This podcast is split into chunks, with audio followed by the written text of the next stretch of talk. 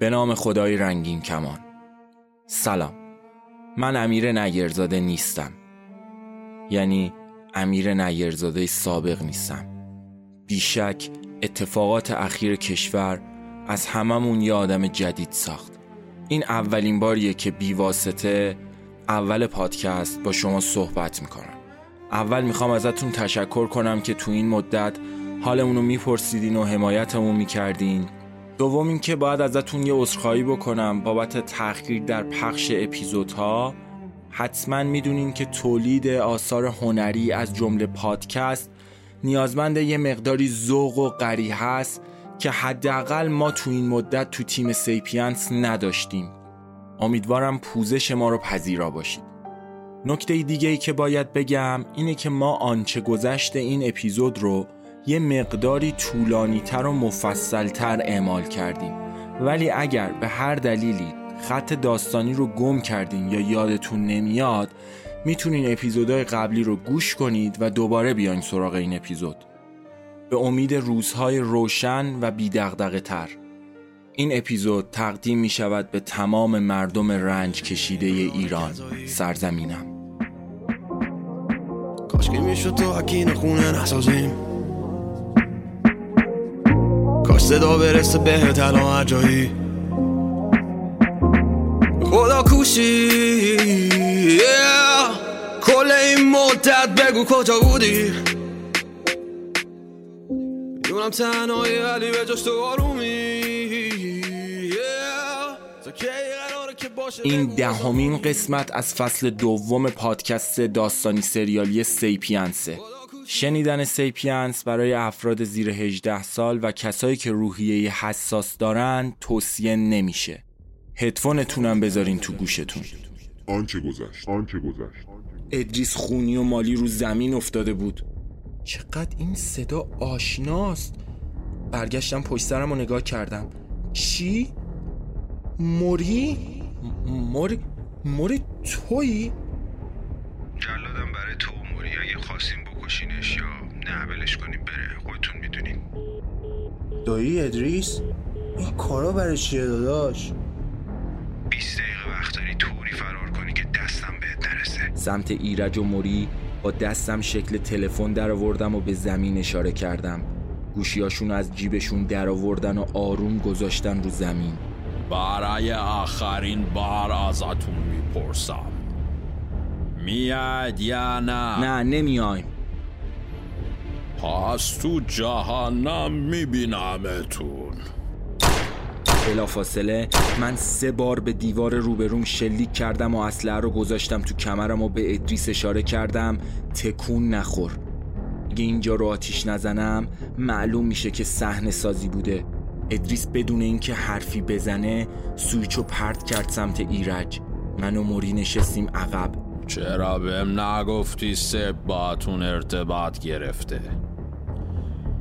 الان دیگه هیچ کاری نمی‌تونیم کنیم فقط باید هر طوری شده از ایران بریم یوهو یاد روستای ایستا افتادم تو اینجا چی می‌خوای پسر؟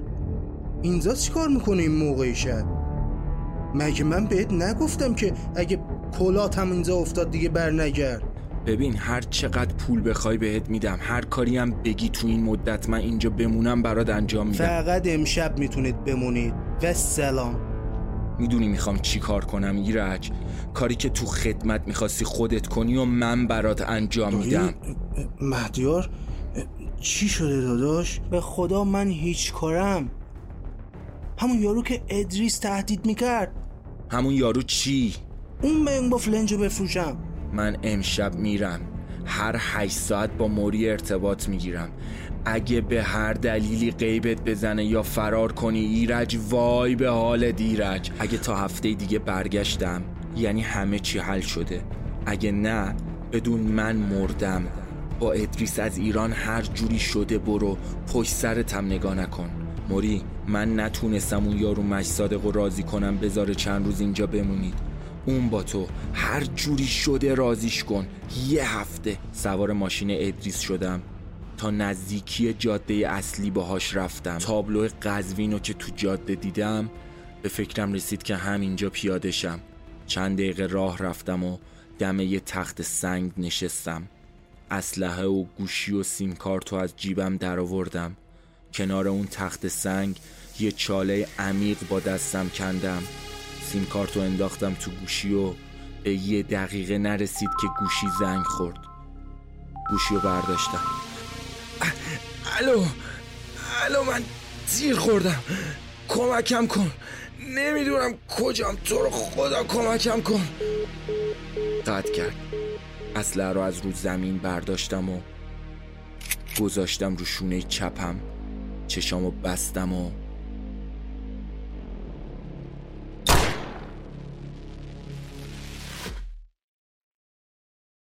چشامو باز کردم. همه چیو تار می‌بینم. یه حال سنگین دارم. برای چند دقیقه طول کشید تا بتونم بشینم رو تخت. نوری که از پنجره روبرو اتاق رو روشن می‌کرد چشمامو درد می آورد تشنمه. تمام بدنم درد می‌کنه. حس مخلوطی از گیجی و گنگی و تازگی دارم. چند تا سیم به سینم وصل شده و یه سرم به دست چپم وصله. هرچی فکر می‌کنم کجام و اینجا چی کار می‌کنم یادم نمیاد. سیما رو از خودم کندم. اون سوزن سرم هم از تو رگم در آوردم کنار تختم چند تا گل روز قرمز تازه بود. سرم رو گردنم سنگینی می‌کرد. متوجه شدم دستم تا کتف تو گچه. نوک انگشتام گزگز می‌کرد. انقدر تشنم بود که دوست داشتم آب اون گلدون کنار تخت و سر بکشم. کم کم داشت یادم میومد که شونه گچ گرفتم برای چیه. آخرین چیزی که یادم میومد این بود که وسط جاده قزوین به خودم تیر زدم. پوکه گلوله تفنگ و انداختم تو اون چاله‌ای که کنده بودم و روشو پوشوندم. خودم و کشون کشون بردم نزدیک جاده و بعدشم بیهوش شدم. اما اما اینجا کجاست؟ پای بیجونم و از تخت آویزون کردم. سعی می کردم پاهامو بذارم رو زمین و از تخت بلند شم که در اتاق باز شد. حشمت بود. آره حشمت تو چارچوب در وایستاده بود. پس بالاخره بیدار شدی. نمی‌دونم چرا ازش میترسیدم. زبونم بند اومده بود و فقط توان نگاه کردن داشتم. خیلی خوب حالا. نترس. بذار یه لیوان آب برات بریزم بخوری. لبات بد جوری از تشنگی ترک خورده. رفت سمت یخچال کوچیک ته اتاق و یه بطری آب خنک ازش در آورد و داد بهم. چرا تو تموم این مدت متوجه اون یخچال نشده بودم بدون معطلی آب و سر کشیدم نوشیدن اون بطری آب جون دوباره ای بهم داد انگار از تو خنک شده بودم به حشمت گفتم من کجام؟ چند وقت اینجام؟ تو اینجا چی کار می‌کنی؟ مگه مگه تو رو معتاد نکرده بودن؟ بهت نمی‌خوره شیره ای شده باشی؟ یه پوسخند مسخره به زد و سرشو به نشونه تأسف تکون داد. بالاخره خودم از اون تخت کندم و رفتم سمت پنجره. انگار توی یه ویلای کنار آب بودیم. ساحلی در کار نبود فقط آب. پایه های خونه جایی بود که آب شروع می شد برگشتم سمت حشمت و قبل اینکه چیزی بگم گفت صد آقا جون صد کرجه. به خودت فشار نیار و استراحت کن. چند ساعت دیگه جلسه خیلی مهمی داری. جلسه؟ حشمت چی میگی؟ دارم میگم تو اینجا چی کار می‌کنی؟ میگم من چند وقت اینجام واقعا معلوم نیست یا خودتو می‌زنی به اون راه. ازت مراقبت می‌کنم دیگه. تو دقیقا یک هفته است که اینجایی. تو این یه هفته که جراحی کرده بودی و بیهوش افتاده بودی اینجا درست مثل میسم خودم ازت مراقبت می‌کردم. وقتی اسم میسم آورد چشماش برق زد. حشمت بابت اتفاقی که برای میسم افتاد واقعا متاسفم. تو متاسفی؟ نه نه تو متاسف نیستی مهدیار. به خدا من جایی که بودم روزی هزار بار آرزو می‌کردم جای میسم بودم. تو یه لحظه همه چی برام تموم می‌شد. کاش می‌تونستم وقتی مثل یه تیکه گوشت بیهوش و بیجون افتاده بودی رو تخت بفرستم جهنم. ولی حیف که تیکه گوشت خودم زیر دندونشونه. حشمت حق داری ازم ناراحت باشی. ولی به خدا نمی‌خواستم اونجوری شه. اونطوری که تو فکر می‌کنی نیست. با اون کار احمقانه ای که کردی حتی نذاشتی با جنازش خدافزی کنن می‌فهمی؟ نه می‌فهمی تو؟ نمی‌فهمی. نبایدم بفهمی. میسمی که از چهارده سالگی خودم بزرگش کردم. میسمی که خودم بهش خوندن و نوشتن یاد دادم. میسمی که خودم از زیر مشت و لگد بابای بی همه چیزش کشیدمش بیرون. دیگه بیخیال ریش سفید و غرورش شد و زد زیر گریه. معلوم بود این اشکها اشکاییه که مدت هاست سرکوب شده و الان راهی برای خروج پیدا کرده. تو چی می‌فهمی اصلا چی کارم کردی؟ تو چی می‌فهمی کیا از من گرفتی؟ انگار دهنم و گل گرفته بودن. یک کلمه هم نمی‌تونستم بگم. سرم و انداخته بودم پایین و روم نمی‌شد بهش نگاه کنم. بعد مرگ زنم.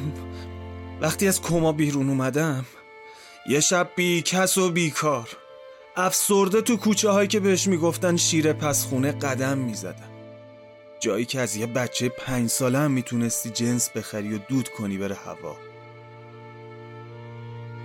نشسته بودم توی خرابه برای خونوادم ازاداری می‌کردم همش به این فکر می‌کردم که برم یه جنس بخرم تا خودم و از این همه درد خلاص کنم. ولی توان نداشتم. توان نداشتم باور کنم که من زن و بچم رو کشتم. می‌خواستم تا جایی که می‌تونستم بکشم و بکشم و بکشم بعدشم خودم رو خلاص کنم. از خونه کنار خرابه صدای دعوا و داد میومد رفتم ببینم چی شده که صدای گریهزاری میسم رو شنیدم. بابای کسافتش انقدر مادرشو زده بود که نمی‌شد تشخیص داد اون جنازه کبود و خونین و مالینی که رو زمین افتاده مالکی هست. تفلکی میسم تفلکی میسم از اون به بعد شد که دیگه زبونش گرفت و نتونست درست صحبت بکنه. مادرشو تو اون وضعیت دیده بود زبونش بند اومده بود. با التماس به بابای حقیر و بی همه چیزش می‌گفت که چرا این بلاها رو سر مادرش آورده. باباشم انقدر نشه بود و خراب بود حالش که نمی‌فهمید چی کار داره می‌کنه. افتاده بود به جون میسم و داشت میکشتش. نمی‌دونم نمی‌دونم چی منو کشون تو اون خونه. ولی میسم و از زیر دست و پای باباش کشیدم بیرون.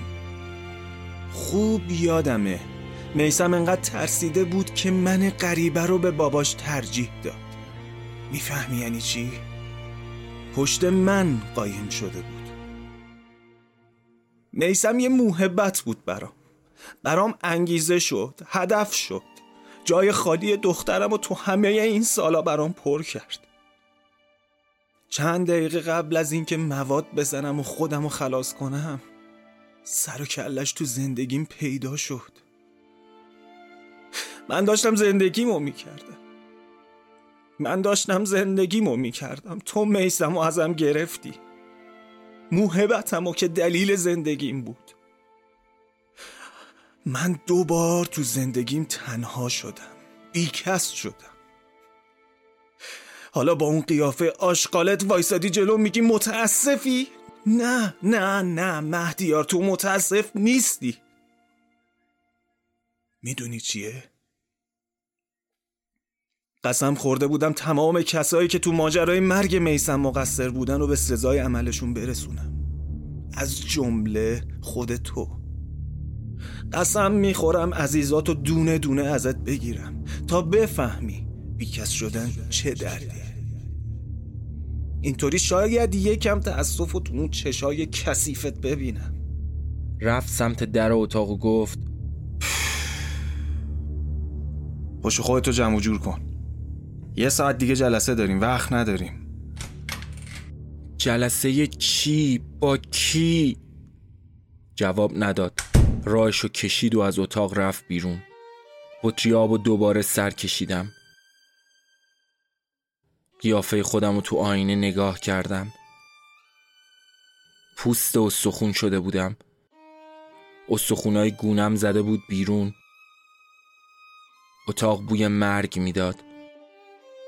پنجره اتاق باز کردم تا هوای تازه بیاد تو. نسیم خونکی و روی پوست صورتم احساس می کردم همینطور محو تماشای صد بودم و به حرفای حشمت فکر می کردم من چه بلایی سر این پیرمرد آوردم؟ چند دقیقه بعد حشمت دوباره در رو باز کرد. یه تیغ، صابون، لیف، شامپو، لباس زیر تمیز و حوله رو گذاشت رو تختم و گفت بلند شو خودتو جمع کن. ریشاتو بزن یه دوشم بگیر. لباس تمیزم تو کمد برات گذاشتم. حشمت تو رو خدا حرف بزن.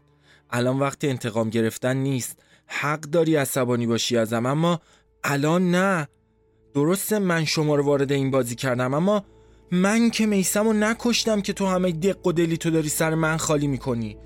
بابا تو رو خدا بگو ببینم تو اینجا چی کار می‌کنی؟ چرا اون مردی که تو رو گذاشته ازم پرستاری کنی؟ من اینجا خیلی کارا می‌کنم. الانم دست راست همون مرتیکه ای هستم که میگی دست راست؟ چی داری میگی؟ یعنی چی؟ بعد از اون دلغک بازی که تو زیافت در آوردی منو بردن تبریز آسایشگاه سالمندان همه یه روزا فکر می‌کردم قرار اونجا بمونم و بمیرم یه روز سیف اومد آسایشگاه دیدنم به هم گفت اگه تا آخر بازی کنارش باشم واسه دخترم خونه می‌خره تا خانومی کنه. خرج دوا و درمون نومم میده. اما اینا رازیم نمی‌کرد. تا وقتی که به هم گفت نشونی قبر میسمم به هم میده. دوست نداشتم تو اون آسایشگاه بدون ودا با میسم بمیرم. آره اینطوری شد که منم وارد تشکیلاتش شدم و شدم دست راستش.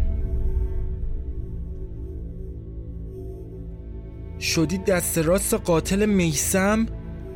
خودت می‌فهمی چی داری میگی؟ حشمت کمک کن بزنمش. ببین اگه بمیره همه چی تموم میشه. آدرس قبر میسمم خودم بهت میدم. من می‌دونم قبرش کجاست. دیر آقا جون. دیگه خیلی دیره. برای همه این کارا دیره. به همین راحتی هم که فکرشو می‌کنی بازی تموم نمیشه آقا مهدیار. نباید کاری می‌کردی که بیای اینجا. یه کیسه برداشت و سر کیسه رو برید و کرد تو دست گچ گرفتم جفت و سر کیسه رو به بدنم چسبوند و گفت الان می‌تونی بری دوش بگیری. نمی‌خوام حتی یک کلمه دیگه هم راجع به این چیزا باید حرف بزنم. پاشو به خودت برس و آماده شو وقت نداریم. دوباره از اتاق رفت بیرون. رفتم هموم. با دیدن ریشای بلندم یاد آیدا افتادم که نمیذاش دست به ریشام بزنم. می‌گفت اینطوری مرد منی. خدایا چقدر دلم برای این دختر تنگ شده. ریشامو با تیغ از ته زدم. حالم داشت از بوی گندی که می‌دادم به هم می‌خورد. دوش گرفتم و برگشتم تو اتاق. در کمدی که حشمت گفته بود و باز کردم. یه شلوار جین و تیشرت سه دکمه مشکی خیلی مرتب تا شده بودن. وقتی اومدم شلوار رو بردارم و بپوشم از جیبش سه تا کپسول قرمز رنگ با یه تیکه کاغذ افتاد بیرون. کاغذ و کپسولا رو از رو زمین برداشتم. تو کاغذ نوشته بود وقتش که برسه باید این سه تا کپسول رو با هم بخوری. این کپسولا انرژی لازم رو بهت میدن. یادت نره باید به وقتش بخوری. پایین برگم امضا کرده بود حشمت. یعنی می‌خواد با این کپسولا بکشتم معلومه که نه احمق. تو مدت ها مثل جنازه زیر دستش بودی. اگه می‌خواست همون موقع کار رو تموم می‌کرد. کاغذ و قرصا رو برگردوندم تو جیب شلوار و لباسا رو پوشیدم. دوست داشتم لب پنجره مشرف به صد سیگار بکشم. غرق در تماشای صد بودم که حشمت اومد تو اتاق و گفت رئیس پایین منتظرته. بیا بریم. سیگار داری؟ از جیبش یه پاکت بهمن کوچیک در آورد و داد بهم فقط زیاد لفتش نده. رئیس خوشش نمیاد معطل بشه. پایین منتظرتم. دم پنجره زدم زیر سیگار. این همه خونسردی از من بعیده. حتی تپش قلبم نداشتم. سیگار رو تا ته ته کشیدم. نمی‌تونستم موریو از ذهنم بیرون کنم. قرارمون با هم فقط یه هفته بود. ولی فقط یه هفته است که اینجام. رفتم طبقه پایین. میز مفصلی از غذا و دسر ترتیب داده شده بود. حشمت صندلی و برام عقب کشید تا بشینم. کل اتاق پر از محافظ بود. شبیه اسلحه به دستای زیافت بودن. با دیدن من متعجب شده بودن دوتاشون با هم زیر لب پچ پچ می‌کردن. بوی غذای رو میز داشت دیوونم می‌کرد. چند دقیقه پشت میز نشسته بودم تا بالاخره یه نفر با ویلچر اومد تو. یه دختر بچه یه سه چهار ساله که براش موهاشو عروسکی بسته بودن و یه لباس سر تا سری صورتی هم تنش کرده بودن کنار ویلچر راه می اومد. مبهود تماشاشون می‌کردم که حشمت زد بهم. بلند شو. بلند شدم. خیلی خوشحالم میبینمت مهدیا. همون صدای پشت تلفن بود. جا خوردم. توقع چیزی که می‌دیدم و نداشتم.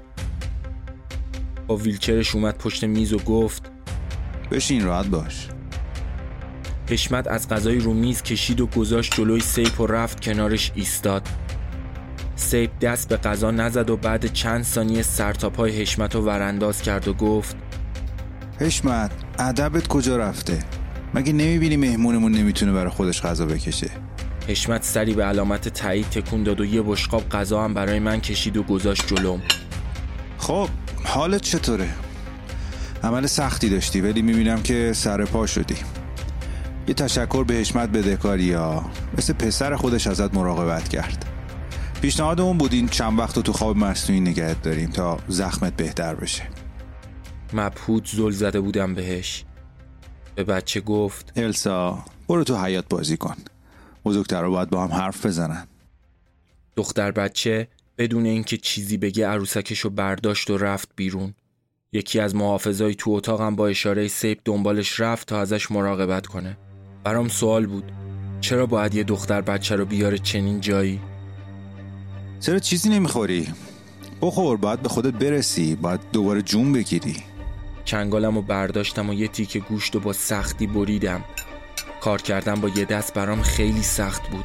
خب بگو ببینم اون شب چی شد. کدوم شب؟ همون شب که خونه ادریس بودی. می‌دونستم باید کلماتم رو با دقت انتخاب کنم چون کلماتم مثل گلوله هایی که هیچ وقت به اسلحه بر نمیگردن. خودم رو جمع و جور کردم و گفتم خیلی چیزی یادم نمیاد فقط یادم ادریس بهم شلیک کرد به من و ایرج و موری. انداختمون تو صندوق عقب. اصلش هم انداخت همون تو. توی جاده خاکی ولم کرد و رفت. تو صندوق که بودم اصلش رو برداشتم. وقتی منو انداخت تو اون بیابونه با سختی خودم رسوندم به جاده و گوشی یه راننده تریلی و با زور اسلحه گرفتم. بعدشم که خودت می‌دونی. سرش پایین بود و داشت با ولع گوشت جلوشو می‌برید و می‌خورد. به محافظی که کنارش ایستاده بود اشاره کرد. محافظ جلوش خم شد. یه چیزی در گوشش گفت. محافظ با دست به حشمت اشاره کرد و جفتشون از اتاق رفتن بیرون. عجب. باید سخت بوده باشه. آفرین. خوب دووم آوردی. سکوت و ترجیح دادم. الان دیگه فقط صدای کارد و چنگال تو اون اتاق به گوشم می‌رسید. سنگینی نگاه محافظایی که چار چشمی میپایدنم بدجوری معذبم کرده بود. چند دقیقه بعد محافظ و حشمت در حالی که دو طرف صندوق گرفته بودن اومدن تو اتاق. خدایا چی دارم می‌بینم؟ صندوق. صندوقی که از جنگل لویزون برداشته بودم دستشون بود.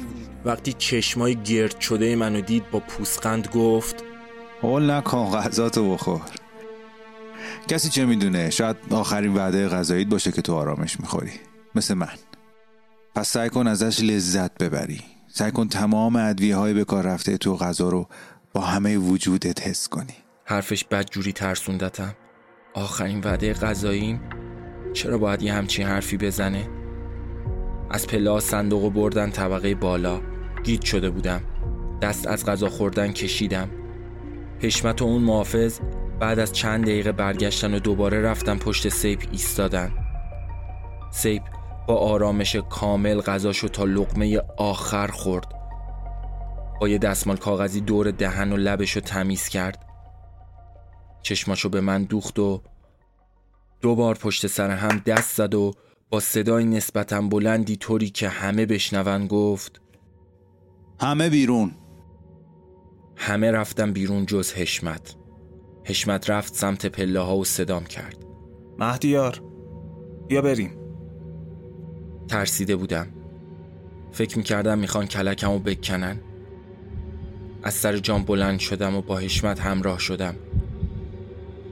زربان قلبم بالا رفته بود. رسیدم دم در یه اتاق ولی درش که باز شد فهمیدم اتاق نیست. یه پلکان بود که ده پونزه تا پله می‌خورد و می‌رفت طبقه بالا. یه چیزی مثل اتاق زیر شیروونی با ترس رفتم بالا. یه سالن خیلی بزرگ بود که هیچ پنجره ای نداشت. ولی با سبک کلاسیک و تابلوهای قدی دیزاین شده بود.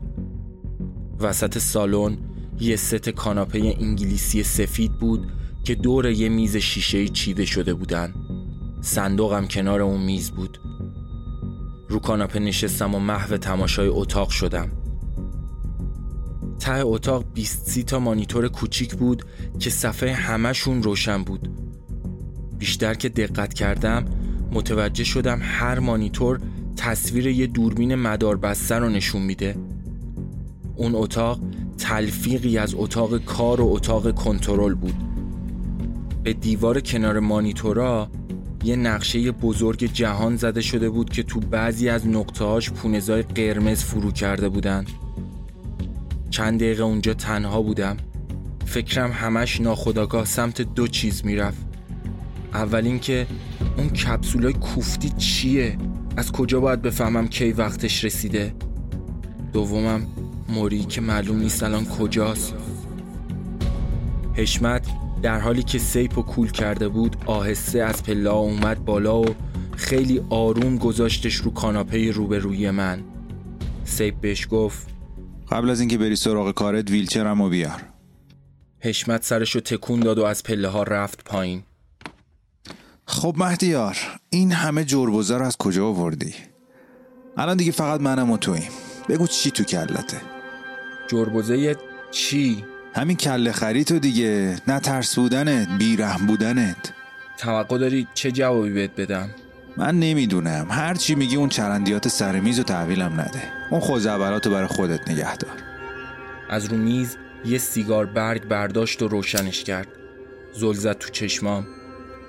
از نگاهش میترسیدم. نگاهش مثل بابام بود. وقتی بچه بودم و خرابکاری می‌کردم و به بابام دروغ می‌گفتم همین مدلی نگاه می‌کرد. فقط سکوت نگاه. بدون کلمه ای حرف. ولی نگاهش می‌گفت همه چیو می‌دونم. بعضی وقتا تحقیر کردن بدون کلمه ها انجام میشن. یه نگاه نافذ بالا به پایین که خوردت می‌کنه. اون نگاه میلیون میلیون حرف توش بود. حشمت با ویلچر برگشت بالا و همچنان تمایلی به حرف زدن نداشتم. حشمت ویلچر رو گذاشت رو زمین و اومد کنار من ایستاد. یه شریان بند از جیبش در آورد و گفت دست تو بده من. سیب همینطور خیره نگاهم می‌کرد. آقا نترس دست تو بده به من. چی کار می‌خوای کنی؟ آقا دست تو بده به من. باید اینو بهت تزریق کنم. بذار کارشو بکنه. نه ترس. می‌خوای منو بکشی؟ تو خدا نه. ببخشید. غلط کردم. بذاریم برم. گوه خوردم. هرچی شما بگین همونه. نه بچه جون. اگه می‌خواستیم که تا الان مرده بودی. چاره جز فرمان برداری نداشتم. دستم و دادم به حشمت و یه آمپول شفاف و توی رگم تزریق کرد. رو به سیب کرد و گفت کاری با من ندارین؟ نه کاری ندارم. به همه بگو برگردن. هیچ کس جز خودت نمونه. ارسارم بردار ببر با قایق صد رو ببینه. به کشوی میزی که یه تنگ مشروب روش بود اشاره کرد. حشمت رفت سمت کشو از تو کشو دو تا بیسیم در آورد و یکیشو داد به سیپ و یکیشو وصل کرد به کمر خودش و از اونجا رفت بیرون. لحظه به لحظه به استرابم اضافه می‌شد. می‌تونستم صدای قلبم رو بشنوم. آخر یه روز این قلب از دستم خسته میشه و با هم قهر می‌کنه و دیگه نمیتپه. می‌دونی مهدیار من تو این سی سال اخیر دست دست با خطا نکردم. چون هیچ کس رو دست کم نگرفتم. هیچ کس. این دلیل تداوم ریاست من بود. ولی وقتی مثل عقاب میری بالا کم کم صدای کلاقای دوره براتون نمیشنوی. قافل از اینکه همین کلاقا می‌تونن از پا درت بیارن. منم تو رو دست کم گرفتم. تو رو یه مشکل ساده پیش پا افتاده دیدم. مثل هزاران مشکل پیش پا افتاده که هر سال برای سیستم پیش می اومد. هنوز جرأت نمی کردم نگاش کنم. یادم وقتی حمله 11 سپتامبر به کمک القاعده و بلنادن رو عملی کردیم هیچ کس تو مجمع باورش نمی‌شد. اون آخرین اعلان جنگی علنی من با اون قاره بود. اون موقع برای جورج بوش مثال کلاق و عقاب زدم. ولی ولی فکر نمی کردم یه روزی مجبور شم راجع به خودم این مثال رو به کار ببرم. وقتی عربستان دیگه نخواست باج نفتشو بده کل آرامکو رو به آتیش کشیدم. وقتی بلنادن از کنترل خارج شد تو 48 ساعت طوری تو پاکستان کشتمش که جنازش هنوزه که هنوزه پیدا نشده. بعد توی الف بچه منو کشیدی پایین. کی باور می‌کنه؟ کی باور می‌کنه ها وقتی این حرفا رو با افتخار می‌زد جوری با تو قبقبش انداخته بود که انگار دنیا ارث پدریش بوده. دیگه دستم داشت به وضوح میلرزید. احساس عجیبی داشتم. زربان قلبم به طور غیر طبیعی بالا بود. احساس لختی می کردم به اون میز طلایی کنار دیوار اشاره کرد و گفت بلند شو برام یه لیوان ویسکی بریز. اون کیف چرمیارم از زیر قفسه بده به. بلند شدم. تو فکرم اومد همینجا خلاصش کنم و همه چی تموم شه. اما حالم اصلا خوب نبود. بعد جوری کرخت شده بودم. زانوام انقدر شل شده بود که نمی‌تونستم بلندشون کنم و قدم بردارم. مجبور بودم رو زمین بکشونمشون. با هزار زحمت خودم رو رسوندم به اون میز و از توی تنگ براش یه لیوان ویسکی ریختم تا کوف کنه. کیفو برداشتم و دادمش به سیپ بلا فاصله ویسکی و سر کشید و یه پک محکم به سیگارش زد و گفت می‌دونی می‌تونم همین الان کل ایستا رو با آدمای توش آتیش بزنم. جا خوردم از جا خوردن من خوشش اومد. یه لبخند نصفه و نیمه رو صورتش نقش بست. نترس متاسفانه وقتشو ندارم که به بازی کردن باهات ادامه بدم. می‌دونی من مردنیم. سرطان دارم. سرطان مغز استخون. بیماریم بد جوری عود کرده. این دفعه هیچ نوع درمانی روش اثر نداره. اولش می‌خواستم تو و رفیق تو اون ادریس خیانتکار و وسط مجمع بعدی سیپینز بکشم که همه دستشون بیاد که کت تن کیه. اما ظاهرا دیگه وقتی برام نمونده. موری رو از زندان آزاد کردم تا اعتماد تو جلب کنم. آمار ایرج هم برای همین بهت می‌دادم. به کمک حشمت ادریس رو زخمی کردم تا نتونه فرار کنه. درست وقتی می‌خواستم مثل ماهیگیرا تو رو پهن کنم و ستاتون رو سید کنم دکتر ازم قطع امید کرد. گفت با این وزن نهایتا چهار پنج هفته دیگه بیشتر زنده نیستم. از مرگ نمیترسم ولی ولی قبل مردنم باید تکلیف یه سری چیزا رو روشن کنم و سر و سامون بدم. از تو کیف چند تا عکس در آورد و سمتم دراز کرد. به سختی گرفتمشون. نوک انگشتای دست و پام بد جوری گزگز می‌کرد و داشت بیحس می‌شد. خوب ببینشون. این الان تو رأس ریاست مجمع نشسته. بد جوری دنبالته.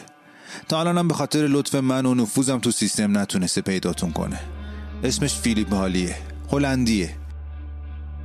یه مرد خوشپوش با کت و شلوار سرمه‌ای و کروات نازک. تقریبا همسن و سالای خودم بود. عکسو بهش پس دادم. چرا اینا رو به هم میگی؟ دونستن اینکه اسم قاتلم کیه؟ چه کمکی به هم می‌کنه؟ اینم بازی جدیدته زد زیر خنده. پسر انگار تو هنوز نمی‌دونی چی کار کردی. تو منو از ریاست کنار کشیدی. چرا انقدر اعتماد به نفست کمه؟ با اینم همین کارو بکن. بابا به خدا من نمی‌دونستم دارم وارد چه بازی میشم. سر یه طمع احمقانه به این حال و روز افتادم. من فقط همون زندگی قبلیمو می‌خوام. چقدر دیگه باید شکنجم کنین همین الانشم دیگه اون آدم قبلی نمیشم. التماست می‌کنم بذار برم رد کارم. می‌دونی مهدیار بابام همیشه بهم می‌گفت بعضی اشتباه هستن که اگه انجامشون بدی دیگه اشتباه نیستن. میشن زندگیت. تو محکومی به زندگی اشتباه. محکومی به جریانی که زندگیت میبرتت بدون اینکه روش کنترلی داشته باشی. برنده اونایی که از مسیر لذت می‌برن نه از رسیدن. از گردنش یه گردنبند در آورد و پرت کرد سمتم. گردنبند به یه جور کلید عجیب و غریب وصل شده بود که تا حالا مثلشو ندیده بودم.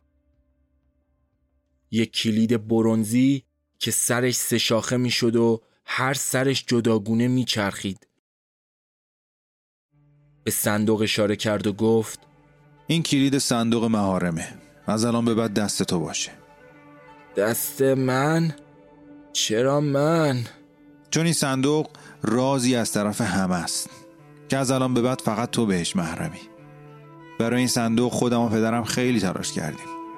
قرار بود برسه به دست دخترم اما اون نمی‌خواد. منم نمی‌خوام دو دستی تقدیم مجمعش کنم. یه زمانی صندوق برای کل مجمع محرم بود اما الان اونا دیگه نامحرم شدن. می‌دونی که چی میگم؟ به سختی عرق پیشونیمو با آستینم پاک کردم و گفتم نه نمی‌دونم داری راجع به چی میگی. نمی‌فهمم. کنترل پامو از دست داده بودم. بیحس بیحس. زبونم شل شده بود. به سختی می‌تونستم حرف بزنم. زاده چه بلایی سر من؟ آوردی؟ چه بلایی؟ بجم کلیدو بنداز گردنت. چه بلایی سر من آوردی؟ من اینطوری شدم. می‌دونم یه عالم سوال تو ذهنت داری. اما وقت برای دونستنش زیاد داری. ولش کن. حرفای مهمتری برای گفتن داریم قبل از اینکه کامل فلج بشی اون کلیدو بنداز گردنت. کلیدو انداختم گردنم. هر کسی تو این بازی برتری خودشو داره. بازی برتری راجبه چی حرف می‌زنی؟ تا هنوز لیاقت خودتو به اندازه کافی ثابت نکردی. روانشناسا میگن اگر بهای چیزی رو پرداخت نکنی ارزش واقعیش رو درک نمی کنی تو باهوشی ولی بلد نیستی از هوشت استفاده کنی. صحنه سازی که خونه ادریس کردی خوب بود هوشمندانه بود ولی با بی تجربه که خرابش کردی. بدن هر آدم بالغ به طور متوسط 5 تا 6 لیتر خون داره. اگه تو خونه ادریس تیر خورده باشی خون ریزید بهت امون نمیده تا سر کوچه هم برسی. چه برسه به جاده؟ چی تو فکرت بود که می‌خواستی باور کنم؟ با اون حجم از خون ریزی رسیدی تا لب جاده و یه نفرم با زور اسلحه متقاعد کردی تلفنشو بهت بده. جیپ ادریس هم لب جاده ول کردی. داستان انداختن اسلحه تو صندوق هم که مزخرف بود. ادریس آموزش دیده است. امکان نداره چنین کافی بده. ولی عیب نداره. می‌ذارم به پای قرایز بقا. تو داشتی برای زندگیت میجنگیدی. قابل درکه. اما باید بهاش رو بدی. زندگی کردن بها داره. تا هم پرداختش می‌کنی. حالا دیگه کاملا فلج شده بودم. نمی‌تونستم دست و پاهامو تکون بدم. حتی نمی‌تونستم حرف بزنم. دوست داشتم داد بزنم و کمک بخوام اما نمی‌تونستم. فقط چشمام می‌دید و گوشام میشنید. فقط دیدن و شنیدن برام مونده بود. دهنم کج مونده بود و بزاق دهنم از گوشه لبم داشت شره می‌کرد. نه ترس. آمپولی که اشمت به تزریق کرد این بلا رو سرت آورده. موقتیه. تا کمتر از ده دقیقه دیگه اثرش از بین میره و به حالت اول برمیگردی ولی تا اون موقع چشما و گوشاتو باز کن. روژین سرف قامتو که می‌شناسی. البته شاید این اسم یادت نیاد. جلاد. جلادو میگم. دخترمه. هر کاری کردم بعد زیافت سیستم رو بگیره دستش قبول نکرد. درگیر زندگی عادی شد. بچه هاشو بزرگ کنه برای شوهرش غذا درست کنه. دیگه از این کار خوشش نمی اومد خیلی بهش فشار آوردم. به زور فرستادمش کنارک که تیمارستان رو دست بگیره ولی از اولش هم معلوم بود دوست نداره. از زیرش در رفت. می‌دونی چرا؟ چون طعم زندگی رو چشیده بود. طعم خوشبختی. طعم راحت خوابیدن. بدون استرس اینکه کسی تو خواب بلای سرش بیاره. اما کاری کردم که الان فقط یکم انگیزه می‌خواد. سلامتی خونه من تو رگاش جریان داره ها. بیسیمو گرفت جلوی دهنش و گفت حشمت. کارو تموم کن. بله قربان اطاعت میشه. سر در نمی آوردم چی داره میگه. کار چی رو تموم کنه؟ همینطوری بهم خیره مونده بود و منتظر بود. بعد از دو سه دقیقه حشمت پشت بیسیم گفت آقا جسد رو از آب بگیرم یا همینجا ولش کنم؟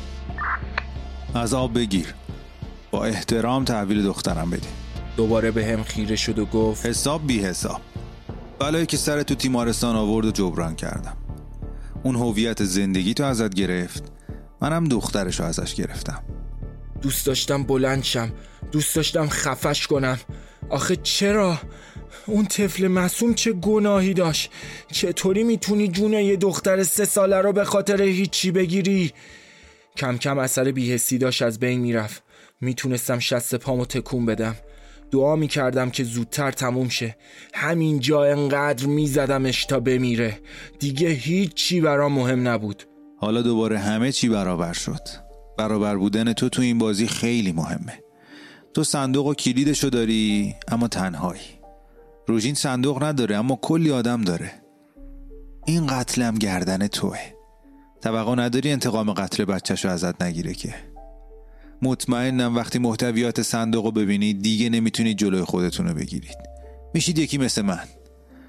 می‌خواستم موری و ادریس و ایرج هم ازت بگیرم ولی اینطوری کمتر از اون چیزی که فکر می‌کردم دووم می آوردی با اون سکل پوک خوش باش. هر چیزی راجع به سیپینز و فیلیپ باید بدونی تو این کیف هست. تلفنشو از جیبش در آورد و یه شماره گرفت.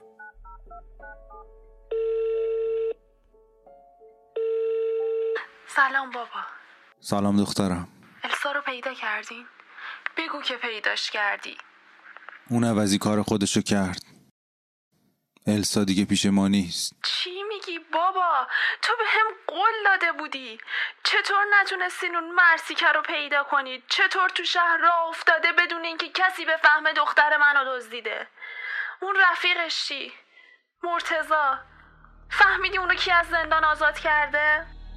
روژین گوش کن ببین چی میگم ببخشید که نتونستم پیداش کنم خودش الان اینجاست پیش منه این آخرین باریه که صداتو میشنوم دخترم السا دیگه پیش ما نیست عزیزم به هم قول بده که مراقب پسرت باشی معلوم نیست هدف بعدیش چی باشه یعنی چی؟ یعنی چی که نیست؟ کجا این الان؟ صدامو میشنویم بابا؟ الان کجا این؟ بیشرف السا رو تو صد غرق کرد. الانم می‌خواد کار من رو تموم کنه. روژین گوش کن ببین چی میگم. صندوق دستشه. نزار زحماتم هدر بره.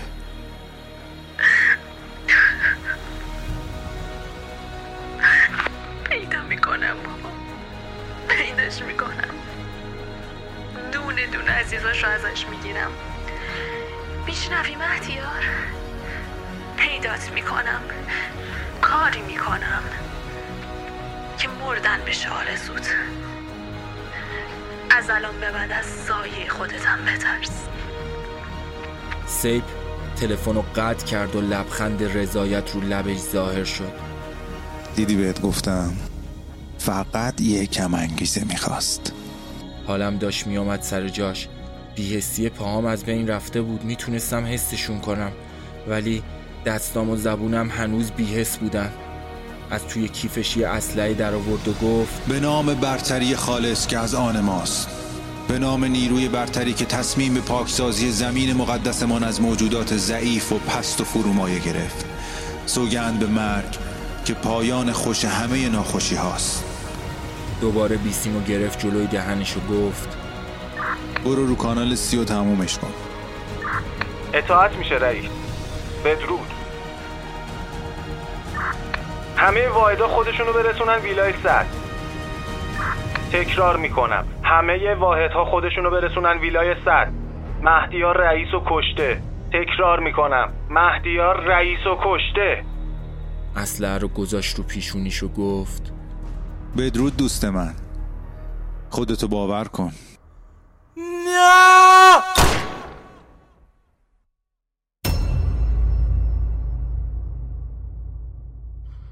ممنون که شنونده دهمین قسمت از پادکست داستانی سریالی سیپینز بودیم این قسمت در تاریخ 8 دیماه 1401 از تمام پلتفرم های پادگیر منتشر شد. برای حمایت مالی از سیپینز به لینکی که داخل توضیحات مراجعه کنید. ما رو به دوستانتون معرفی کنید و در شبکه های مجازی دنبالمون کنید. تا قسمت بعدی بدرود.